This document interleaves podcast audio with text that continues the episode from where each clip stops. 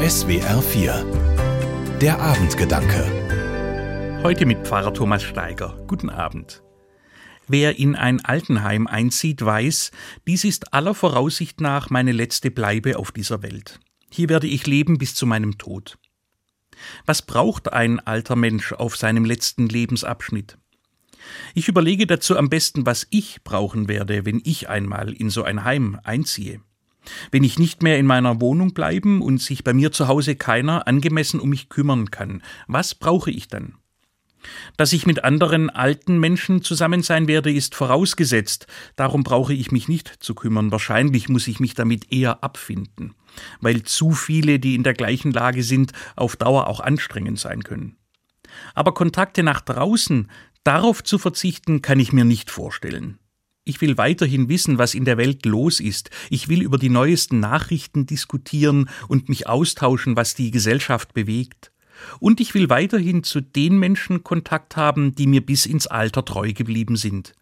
Diese freundschaftlichen Verbindungen sollen auch dann nicht abbrechen, wenn ich in einem Heim bin.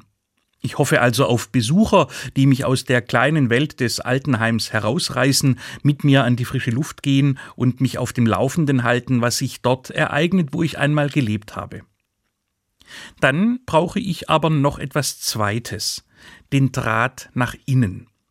Vermutlich kann ich den zum Teil allein in meinem Zimmer dort pflegen, wenn ich bete oder meditiere oder in der Bibel lese, wenn ich die Musik höre, die mir kostbar ist oder schöne Literatur lese.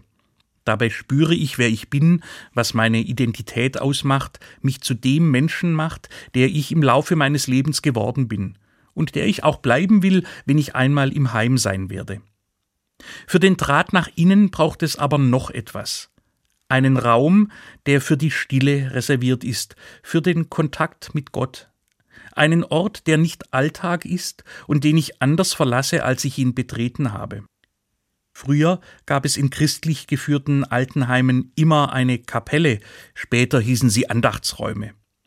Heute ist das nicht mehr so selbstverständlich, aber genauso notwendig, für mich unverzichtbar.